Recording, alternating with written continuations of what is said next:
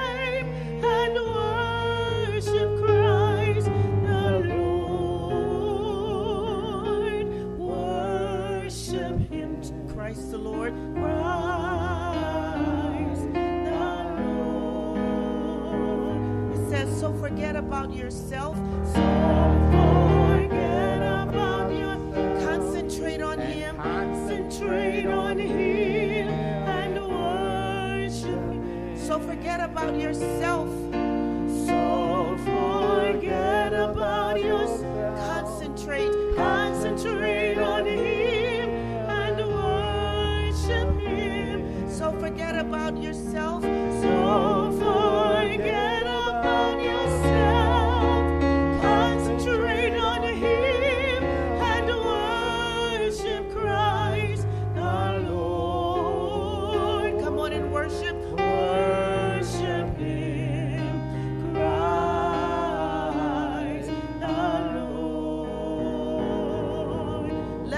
Lift up holy hands, let us lift up holy hands. Magnify his name. Magnify his name and worship. Come on, lift up those hands tonight. Let us lift up holy hands. Concentrate on him and worship him.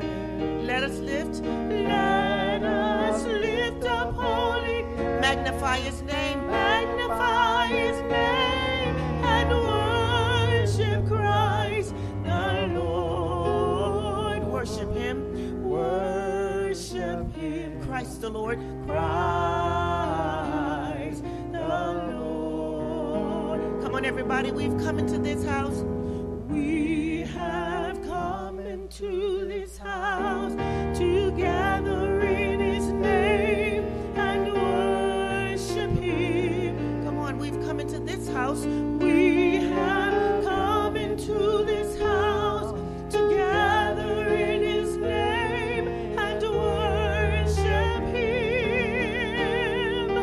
We have come into this house together in his name and worship Christ our Lord. Worship him, worship him.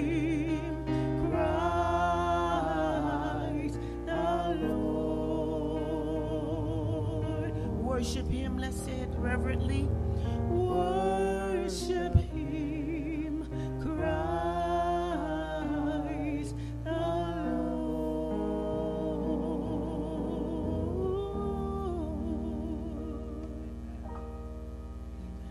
Amen, amen. That's why we're here to worship the name of the Lord. Worship in the sanctuary. God is truly good and he is truly amazing. It's a blessing to be able to continue in this manner as we discuss what's going on in the sanctuary that has been established for you and for me. God, since the beginning of time, has always wanted to have a loving relationship with his creation. God always wanted to spend time with his creation. And so we are just so blessed that God thinks enough of us. Amen. That God thinks enough of us to want to spend time with us, to share with us, to speak to us, to not leave us to fend for ourselves. And so we're so blessed and honored tonight to be able to continue in our time together as we look into the sanctuary. Now, last week when we ended, I asked you to do a little homework. Anybody remember what that homework was? Anybody do the homework? Anybody know? Okay, maybe I shouldn't have asked that question. Looking at them, says, move forward. Say move forward. Somebody say move forward. Move forward. Amen. But guess what? I have the answer. I have the answer for you tonight. Anybody, nobody, just say move forward. Amen. Well, we're going to move forward in the name of Jesus. But I ask you to look, do a little homework. We're going to cover that tonight. But tonight we want to just continue on with our topic tonight. I pray that this thing works for me. So that we can, amen. Let me just right here out of view. Just there we go. Discovering the sanctuary through Scripture is what we're going to look at tonight. Everything is going to be Bible-based, amen. But I just want to read a text to you. Just want to open up with a text out of the book of Psalms, amen. The book of Psalms. What we want to look at is simply says here in Psalms 100. It says, "Make a joyful noise, make a joyful shout." To the Lord, all ye land. Serve the Lord with gladness. Come before his presence with thanksgiving or with singing. Know that the Lord, he is God. It is he who has made us and not we ourselves. We are his people and the sheep of his pasture. Enter into his gates with thanksgiving and into his courts with praise. Be thankful to him and bless his name. For the Lord is good, amen. He is good. His mercy is everlasting, and his truth endureth to all generations, amen. Last week we talked about that God had given us that you know, this ability or this here, amen. Is something going on with the mic? Amen. We're going to switch over here. Let me turn this off. Is that better? Amen. So we're probably going to have to fire this. Amen. I keep trying to get my hands free, but I guess I need to hold something in my hand tonight. But we talked about it before. We said the Lord, we asked the Lord, he said, Lord, prepare me to be a sanctuary, pure and holy, tried and true. Amen. And with thanksgiving, I'll be a living sanctuary, Lord, to you. And we understand and know, amen, that God has given us, amen, this here sanctuary for us to know him and to see him a little bit better. But Paul puts it this way. Paul went on to say, but the gift of God is eternal life. We talked about this on last week. Amen. In the book of Romans 6:23 says, the wages of sin is death. But the gift of God is eternal life. Amen. We know that sin brings about death. And I know we're looking out here, I very well may be preaching to the choir. But the truth of the matter is sometimes we as church folk, amen, get caught up in sin. It's as if we feel like we covered or we got it made or you know, or we've done it so long for, you know, done it for so long that, you know, it just doesn't faze us anymore. You do know that you can do something for so long, amen, that you will become numb to that thing. But Paul here reminds us that although the wages of sin is death, but the gift of God, and that's where we like to pitch our tent at right there, amen. We want to talk about the gifts of God that brings eternal life, amen, because God is a God of love. God is a God that understands us better than we understand ourselves. And so we want to continue on tonight as we deal with our study, amen, as we look deeper into this thing called the sanctuary. Remember what it said in Hebrews 7:25, wherefore he is able to do what, everybody? Save us from the uttermost, amen, that came unto God by him, seeing he ever liveth to make intercession for them, meaning us. So that's what Christ is doing, amen. I know it's difficult to see up there, amen. But Christ is forever making intercession for you and for me. That's what he does. Amen. He's forever making intercession for us. He's always there doing what he do. Now, the provision for our eternal redemption was made at the cross in the courtyard. Amen. We talked about the courtyard. We're gonna go a little bit deeper into those three compartments. Amen. But our provision for our eternal life was made at the cross in the courtyard. In other words, the provision is offered to us as he applied his shed blood in the most holy place. So when you look at what Christ did on the cross, as we move to the holy place and the things that took place in there, and as we move on into the most holy place, we see here how God is redeeming us back to him. Amen. That God is redeeming us back to him. Oh, we're having some issues tonight. Amen. We're having issues tonight. Andre, could you just hit advance for me? Amen. We may have to move it a little closer or amen. Amen. Amen. We're going to get it. And so we see here that God has made provisions for us through his sanctuary message. This is what God does. Now, the sanctuary floor plan we talk about here is the physical structure represented the physical body of the human being. Now, I don't know if you knew that, but we're going to talk a little bit more about that. Amen. That the sanctuary model or the sanctuary floor, which represents, amen, represents our physical body. Because in the court, we see the complete offering of the body of the Lord God. And we also see in the courtyard his death on the cross. And we also see the representation by the altar of sacrifice. In Psalms 103 verse 12, it simply says, as far as the east is from the west, so far it has he removed our transgressions from us. God has sent that thing from the east to the west. They are removed. I don't know about you, but that's good news. Because the truth of the matter is every last one of us in here deserves death. So when we look at the courtyard, we're going to break this model down a little bit. We see here that the courtyard, there are at least 6 pieces of furniture throughout the whole sanctuary. But in the courtyard is where we want to start at, where we will spend just a little time tonight, this earthly model. Now, we talked about it before. We said it the other night that in heaven, or the heavenly sanctuary, there is no courtyard. In other words, it's in the courtyard where sacrifices take place. It's in the courtyard where death takes place. There will be no death in heaven. Anybody all right with that? There will be no death in heaven. So here in the sanctuary, or in the courtyard, we see here that this here is a complete offering. Everything that Christ did while he was on earth took place in the courtyard. His burial, amen, his death, amen, is all represented right here in the courtyard. In other words, his burial. There they laid his dead body in a tomb, and it is represented right here at the table. The cutting boards are the inspection board, if you will, that Ezekiel talked about, and there is the body is laid as the sacrifice on the table. So this is what's taking place in the courtyard. And then his resurrection is represented by the laver. Amen. The laver is an article of cleansing and purification.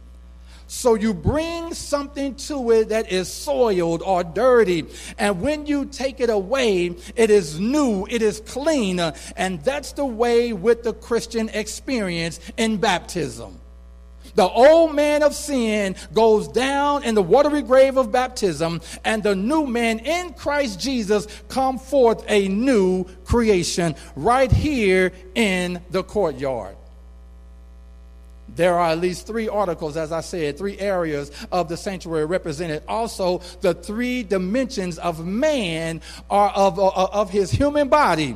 So let's look at it. We're going to see here that we have an outer court. That's the holy place in the tabernacle, or the first apartment, and then the most holy place of the second apartment, or the tabernacle. But we're going to walk through here and see how man is represented in this tabernacle. The holy place, which represents a part of the mental. Let me just bag up here. And John 2, 15 and 16, it says, "And when he had made a scourge of small cords and drove them all out of the temple, and the sheep and the oxen, and poured out the changers, money, and overthrew the tables, and said unto them that sold doves, take these things hence, make not my Father's house a house of merchandise." And so, like I said before, they were literally in the sanctuary, in the tabernacle, selling. Now, I don't know about you. If that's not a disgrace, I don't know what is. If that's not a slap in God's face, I don't know what is.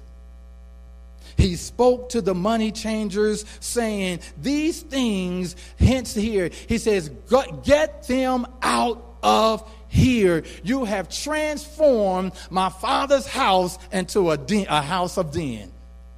Selling, buying, exchanging. No regard to what God has set up to be something to draw us back to him. Like I said before, every step of the way, God has always wanted to have that relationship with his creation that he had at the beginning. But every time he turns around, you know, say every time we turn around, you're back at it again. But every time God turns around, we're back at it again. And so God here, he's talking about building, but he had much more in mind than just a building, because as Christ was defending his Father's house, he wants us to consider this fact right here, for it is recorded in 1 Corinthians chapter 6 verse 19. He says, "Know ye not that your body is the temple of the Holy Ghost, which is in you, which you have of God." So it's God's house. You are not your own. So he says to us, don't you know that your body is a representation of the temple? It is God's house because you have it of God and you are not your own. Brothers and sisters, I can't make it any clearer that you don't belong to yourself, but you belong to God. He says to you and to me concerning our body, our temple, neither yield ye your members as instruments of unrighteousness unto sin, but yield yourselves unto God and your members as instruments of righteousness unto God. In other words, what God is saying, he says that God belongs, that we belong to God. It's God's house. Your members belong to God. Your arms and your legs, they all belong to God. Your members, your arms, your talents, and many other things. So he's saying, don't use these, don't give these, don't yield these as instruments of unrighteousness unto sin, but yield yourself unto God and all of these things, your members as your instruments of righteousness, yield these things to God. So now let's look at the court in detail. We said that it represents the physical. Well, Romans 12:1 affirms that very thing. Romans 1:12 simply says, "I beseech ye therefore, brethren, by the mercies of God, that ye present your bodies, your physical bodies, a living sacrifice, holy, acceptable unto God, which is your reasonable service." So God is not asking us to bring animals. He's asking us to bring our bodies. No more animals. Bring your bodies, bring your physical body to me. That's what I'm looking for. I'm looking for your physical body. Bring it unto me, holy and acceptable, as a living sacrifice. Our bodies are physical. So therefore, the court represents the physical dimension of man. And so when we look even into the holy place, there we go. We look into the holy place. We see the table of showbread, the candlesticks. We see the altar of incense. This right here, my brothers and sisters, we find the mind of Christ. And there we see Jesus at the table of showbread. And we hear him say, "I am the living bread which come down from heaven. And the bread that I will give you is my flesh." Now he is equating bread with flesh. Let's see what happens when the word flesh, as we turn from John 6:51 back to John 1:14. Let's see what happens here. We see here that it says that, "And the word was made flesh and dwelt amongst us, and we behold him, the glory, and behold his glory." And so the symbols of bread, flesh, and word all represents Jesus. I am the living bread. I am the word. I am the one, Jesus is saying. His name shall be called the Word, and according to Revelation 19:13. Revelation 19:13 reminds us of that. Remember when Jesus came as a babe? He says that I am the Word. He said, "And the Word was made flesh, and it dwelt amongst us." The Word became flesh. It came as a babe. Then in Revelation, he reminds us He says that he was clothed with a robe dipped in blood, and his name is called the Word of God. That's his name, the Word. Jesus understand his name shall be called the Word. So he is the Word, but it is represented by the showbread and the table in the holy place. And now over to the altar of incense. The altar of incense. Oh yeah, everything in the sanctuary, we do understand that it represents Jesus, but it also has a representation of the human body, and it's physical and it's mental. And so the altar of incense, we see another dimension. You see, the altar of incense, it represents prayer, the prayers of all the saints, that he should offer it. And so Jesus is offering our prayers upon the altar. He's offering our prayers upon the golden altar, which was before the throne. Now, the golden altar was the symbol of prayer, but the golden censer that rests on top of the altar is actually what did the work. Let me go back to my slide. I think I had that slide up here. I want you to see. How did I get it? But we'll get to it. The altar of incense, which represents the prayers. Amen. It represents the prayers that God will take before the priest and the tabernacle would take from the holy to the most holy. And he did this once a year on the Day of Atonement. And so, what is talking about? In other words, what is going on here? What is happening here right now? God understands what we need before we are even in need of it. But then he goes on to say that there is a candlestick. There we are right there.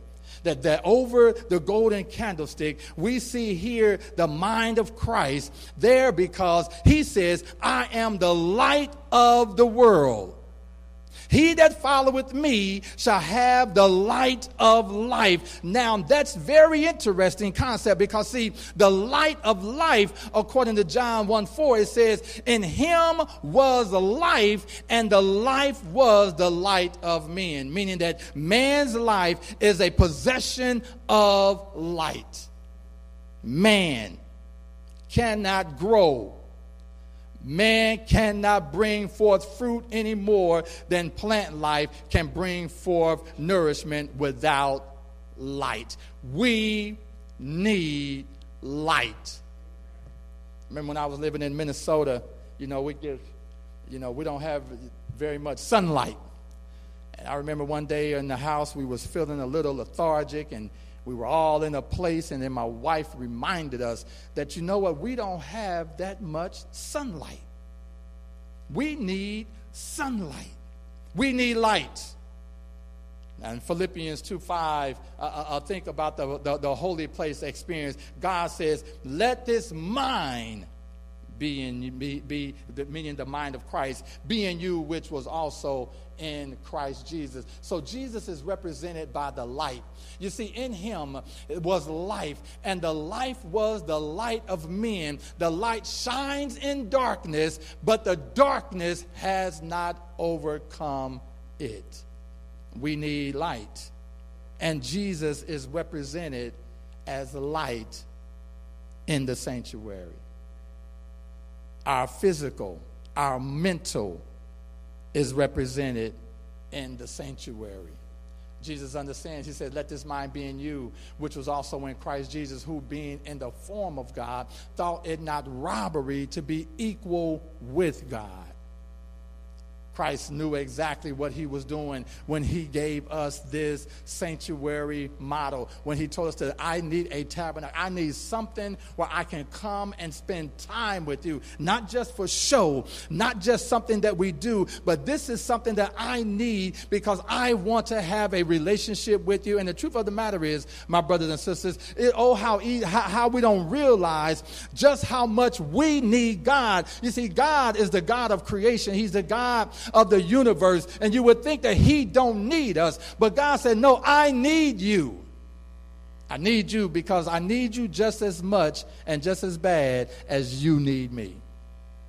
You would think that God would be okay just by himself.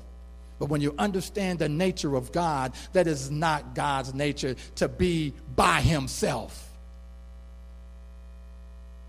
So God understands what we need. So here in the most holy place, we see here that God uses this model to help us. God uses this mind. He said, let this mind be in you. That mind we can have even right now. This is not something that was in the past, but this is something that we can have right now. It is not saying, let this mind be in you, which is in Christ Jesus, because he is God now. No. He is in heaven right now. There is no way that we can have that mind in us right now. What he is saying here is that let this mind be in you, which was also in Christ Jesus, as he walked on earth, as he lived on earth.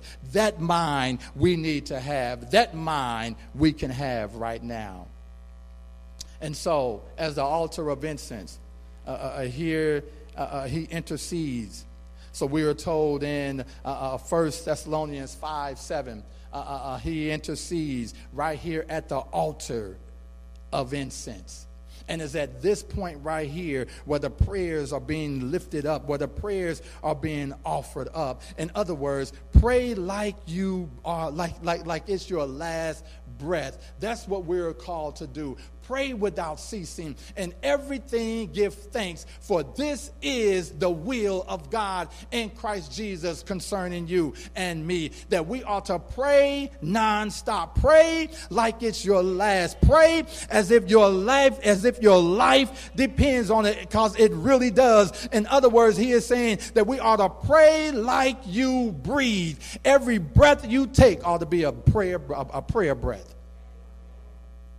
Don't let it come to an end. Why? Because prayer is the breath of our soul. And then he goes on to say that in everything give thanks. It doesn't say for everything gives thanks, because sometimes we want to say that we ought to give thanks for everything. No. It says give thanks in everything, because if we gave thanks for everything, there are some things you won't give thanks for. You will only give thanks to those things that was pleasing to you or made you feel good. But then when those hard moments come, when those rough days come, amen, because the text says give thanks for or in. No, we give thanks in everything. Whatever happens, we give God thanks. We give him praise. So in everything, give thanks, for this is the will of God concerning you and concerning me. And that at the candlestick is where he says, I am the light. It's there he lets us know that he is the light. And so now we're going to go on into the most holy. We're going to go on into the most holy, because it's in the most holy, amen, where the work, where we see the ministry of Christ taking place today. That's where he's at today, amen. And inside we see the Ark of the Covenant, and in Hebrews chapter 9, verse 24, it simply says, for Christ has entered into the holy place made with hands. Amen. Christ is not entered, should I say, into the holy place made with hands, which are figures of the true. In other words, but into the heaven itself, now to appear in the presence of God for us. So he has not entered into the place made with hands,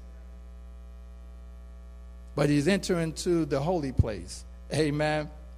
God understood that. That's the critically important part for us to understand, that he is not in holy places made with hands. He's not in a temple. He's never has been in any earthly temple as far as ruling and ministering as the high priest.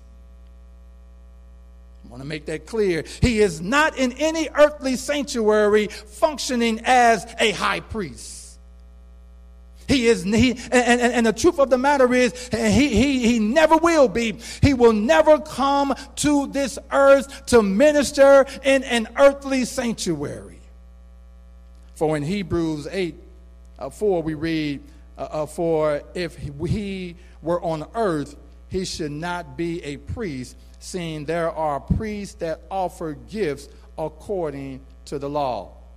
But I love the way it says here in Hebrew chapter 9, verse 11. It says, but Christ, being come a high priest of good things to come by a greater and more perfect tabernacle, not made with hands.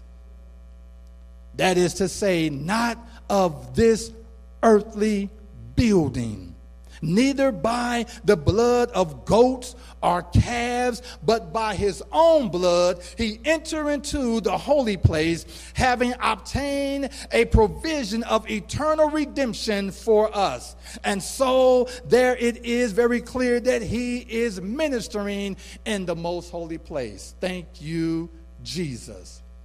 Thank you, Jesus. Because he understands what we need before we're in need of it. He understands exactly what is taking place. He understands exactly where we are in our walk with him.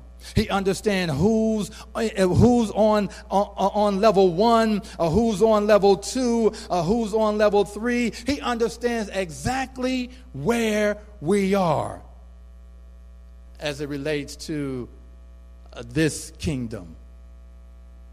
And then he goes on to say here in Hebrews, he says, not through the blood of goats and calves, but through his own blood. There was no sacrifice of animals that could have taken place. There was no sacrifice of any animals that could have happened that would have been able to save you and me. But it was because of the blood of Jesus Christ. His blood and his blood alone was the only way that he was able to enter into the holy place to minister on our behalf. It was no other way. I think I started out this here series asking, sharing with you my dilemma. One day asking God, could there have been some other way than the death of your son? Out of all the wisdom and all of your knowledge, God, out of all of knowing everything, you mean that this was the only way? I just can't fathom that there was no other way. But this was the only way that Christ was able to redeem you and me back to himself. It says, for which he had a golden censer and the ark of the covenant overlaid round about with gold, wherein was the golden pot that had manna. We're talking about at this scripture right here is referring to the most holy. Christ has gone into the most holy to minister to you and to me. Therefore, he is also able to save them to the uttermost that came unto God by him, seeing he ever liveth to make intercession for them. Christ is making intercession for you and for me. And I'm so glad that somebody prayed for me, had me on their mind, took the time to pray for me. I'm so glad that Christ is ministering on my behalf. He came, he died, and he went through the steps. He understands our physical need. He understands our mental needs. And as we move into the most holy, now we see man's spiritual needs. So the courtyard represents our physical. The holy represents our mental. And the most holy represents our spiritual throughout the sanctuary. So the question that I asked you of how many nails were used at Calvary. Many folk would say that there were only 3 nails, one in each hand and the other in his foot. But the sanctuary, the scriptures show us that there were really 4 nails. Because first of all, his character was assassinated by a nail. Well, what do you mean? I understand. Well, if you remember, up over his head, Pilate had placed a plate up there, and it said, "This is Jesus of Nazareth, King of the Jews." But they drove a nail through it to secure it to the cross. They secured it to the cross. In other words, what was taking place here? We see here that this is Jesus. Jesus' character was assassinated right there on the cross. They drove a nail through it to secure it. This right here symbolizes Jesus' character. Nail number 1.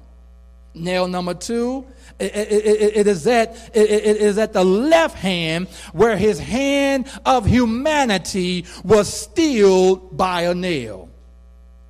He was always doing good, reaching out to sinners, reaching out to those who were in need. And a nail steeled his hand of humanity. They nailed him in the left hand. And his hand of divinity was torn by a nail also. And while he was reaching out to man, connecting between God and man, between earth and heaven, and then his feet received a nail. God and man were pierced by a nail. And this, my brothers and sisters, is the 4th nail. So, my brothers and sisters, we understand and we realize that everything that God does throughout the sanctuary, it is to draw us closer to him. Jesus says, "I am the way." This, my brothers and sisters, is justification right here. Jesus says, "I am the way." This is justification. He says, "No man can come to the Father but by me." He said, "I am the way. I am the truth." My brothers and sisters, this right here is sanctification. Christ understands exactly what is going on. He sees everything that is unfolding. And while he understands man's physical, while he understands man's mental, while he understands our need for salvation, our spiritual, he also reminds that he is the way. That's our justification. He is our truth. That is our sanctification. And he says, "I am your life." This is our glorification.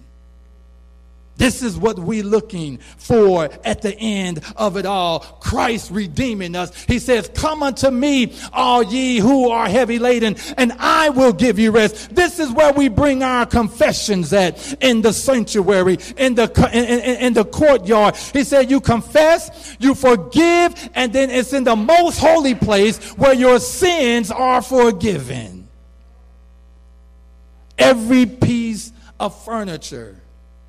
Every piece of furniture has significance in the sanctuary. Everything, God understands exactly what we need before we are in need of it. And while he laid the sanctuary out, he also was laying out the provision of the cross. He was simply saying, by looking at the furniture and its construction within the sanctuary, was telling the children of Israel way back then of a Christ Christ that was going to come and take away the sins of the world. If they just followed the example that was laid before them, everything was laid out for them. And just like it was laid out for them, my brothers and sisters, it's laid out for you and it's laid out for me, because one day Christ will come back. He will step outside of the most holy. He will lay it all down. This time when he lay it down, it's going to be for good. He said, I'm coming to take my people. I'm coming to bring you back.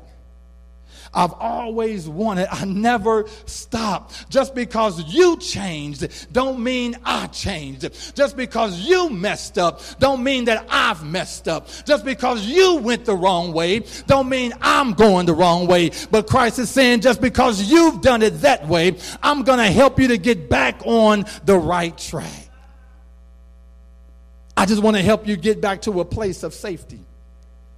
I just want to help you to get back to a place of covering, a place where you can now live your life free of all the cares, free of all the worries, and free of all the issues. I know in this body that we're in now, in this physical body that we're in now, as much as we try not to worry, as much as we try not to become frustrated, as much as we try not to become burdened down, it's just something about being down here that is keeping us in a place. But even when Christ says, let this mind be in you, which was also in Christ Jesus, this is how we make it over. This is how we make it through. And my brothers and sisters, without the mind of Christ, without the mind of Christ, it's hard to live in a world where everybody's doing their own things. Without the mind of Christ, it's hard to keep your mind in perfect peace. Without the mind of Christ, you see, without the mind of Christ, it's hard to focus. It's hard to get up and study like you do, or like you should. Without the mind of Christ, without the mind of Christ, it's hard for you to stay focused on the things of God. Without the mind of Christ, that's why he said, let it be in you. You have a choice. You have a choice. Let this mind be in you. Christ always wanted to have that relationship with you and with me.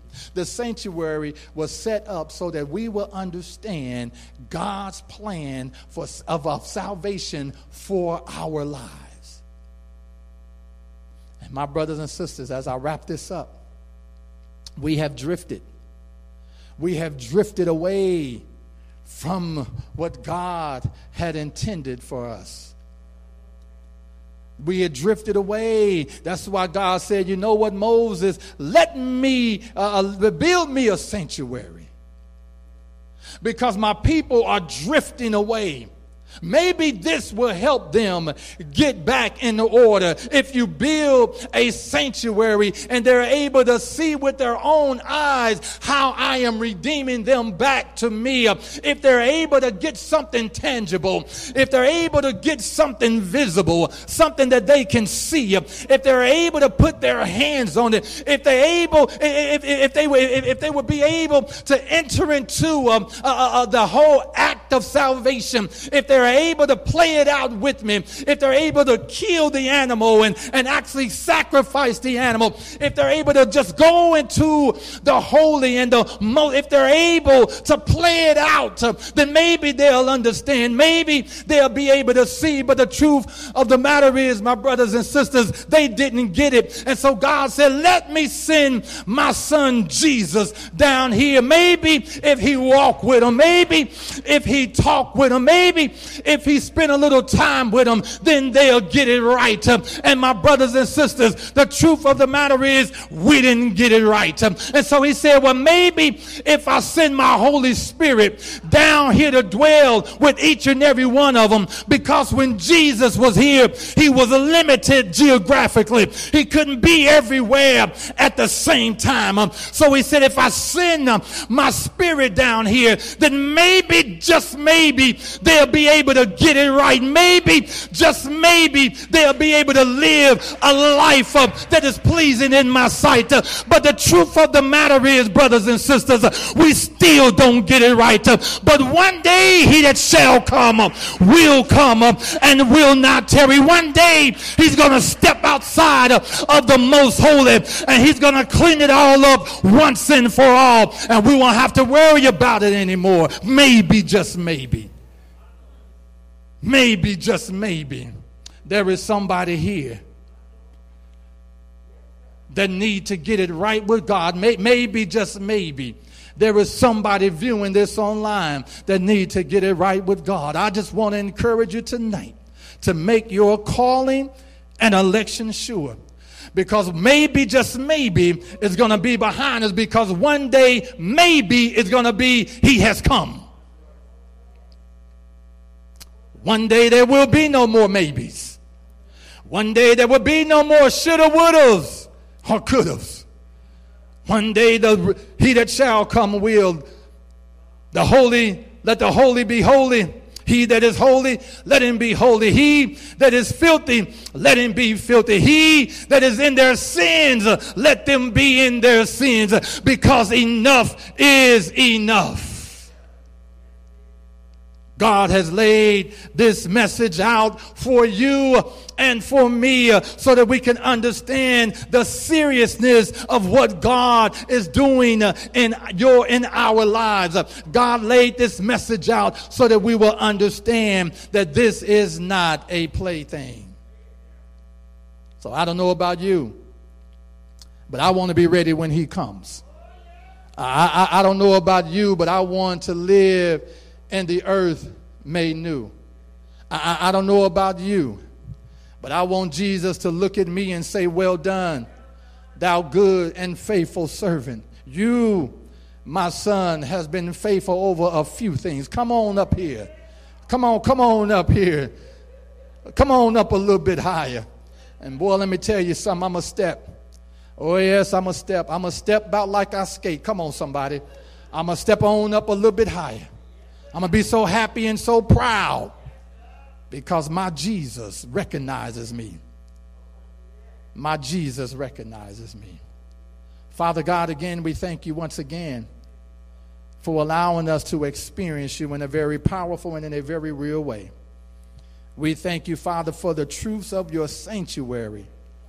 Father, how you clean us and how you hold us and how you walk us through every step of the way, our physical, our mental, and even our spiritual, all laid out in the sanctuary. How you clean us up, oh God. How you justified us even when we didn't deserve it. You cleaned us up and then you sanctified us.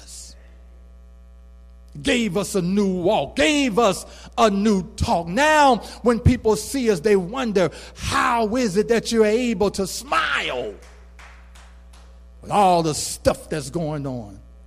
And that's because we're working towards that day of glorification. And so, Father, thank you again for what has happened here tonight. Bring us back again where we may continue to worship you in spirit and in truth. In Jesus' name we pray. Let the people of God say amen. And amen again. Amen. God is good and all the time. Amen. It is indeed a blessing to be here. We thank you so much for joining in. Thank you so much for viewing us online. Listen, if you want to leave a donation, a love gift, an offering, we have our deacon by the door who is standing there to receive those gifts. Again, we thank you so much for what you've done, what you're doing, and we just give God all praise, honor, and glory. Listen, join us again tomorrow at 7 o'clock where we'll be here to continue our discussion with the sanctuary. God bless you and have a wonderful evening. Take care.